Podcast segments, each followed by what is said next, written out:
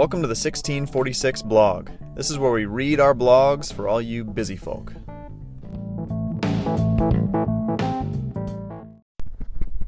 Vine and branches. John 15, 1 and 2 tells us, quote, I am the true vine, and my Father is the vine dresser. Every branch in me that does not bear fruit, he takes away, and every branch that does bear fruit, he prunes, that it may bear more fruit. Throughout the ages, there have been several ways that this passage, and others like it, have been understood. There are at least three traditional interpretations of this passage, and one that I believe is the proper way to understand it, which does justice to all of Scripture. 1. For some, these branches are true believers who have lost their salvation because they were cut off from Christ. 2. For others, these burned branches are Christians who, will lose their rewards but not salvation on the day of judgment. 1 corinthians 3.15 but this is probably not true because jesus was speaking of dead branches.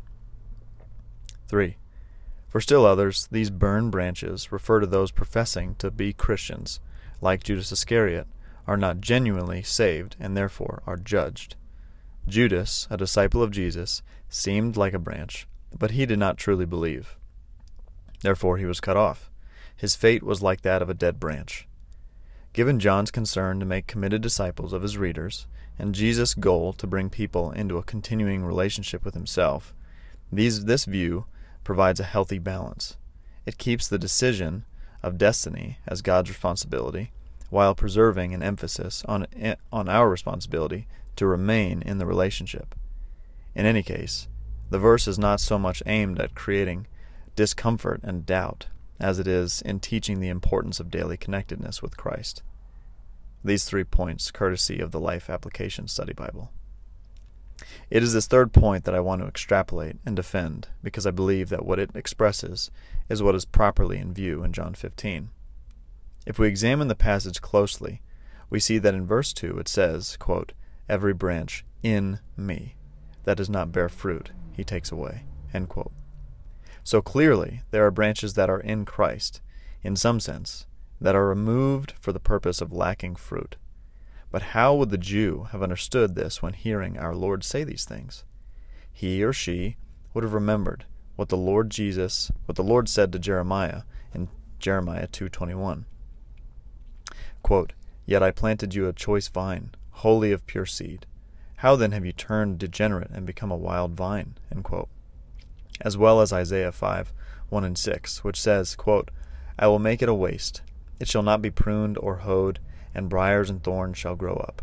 I will also command the clouds that they rain no rain upon it. And still another passage that might come to mind is Psalm 80, which speaks of Israel as a vine brought out of Egypt. The Jews would have understand would have understood that Jesus is now calling himself the vine and the true Israel and that all those who are in covenant with God have been on Christ for the entire history of redemption. This being the case, however, not all these who were in covenant with God and on the vine, that is, Christ, were saved. We see elsewhere in the New Testament, in Hebrews 10:29, that there are those who can be sanctified by the blood of the covenant, Christ's blood, and yet trample it underfoot and outrage the Spirit of grace. The Bible is clear that there are those who are in covenant with God, attached to the vine, by their inclusion to the covenant by the covenant sign, either circumcision in the Old Testament or by baptism in the New Testament, and that because they do not possess the substance of that covenant, namely salvation in Christ, they bear no fruit and are broken off and burned as covenant breakers, just as Hebrews 10:29 tells us. So, since this is the case, we must be sure that we work out our salvation with fear and trembling. Philippians 2:12. And ensure that we are drawing nearer to the Lord Jesus every day, as he is our true hope and savior in all things, not just a ticket to heaven.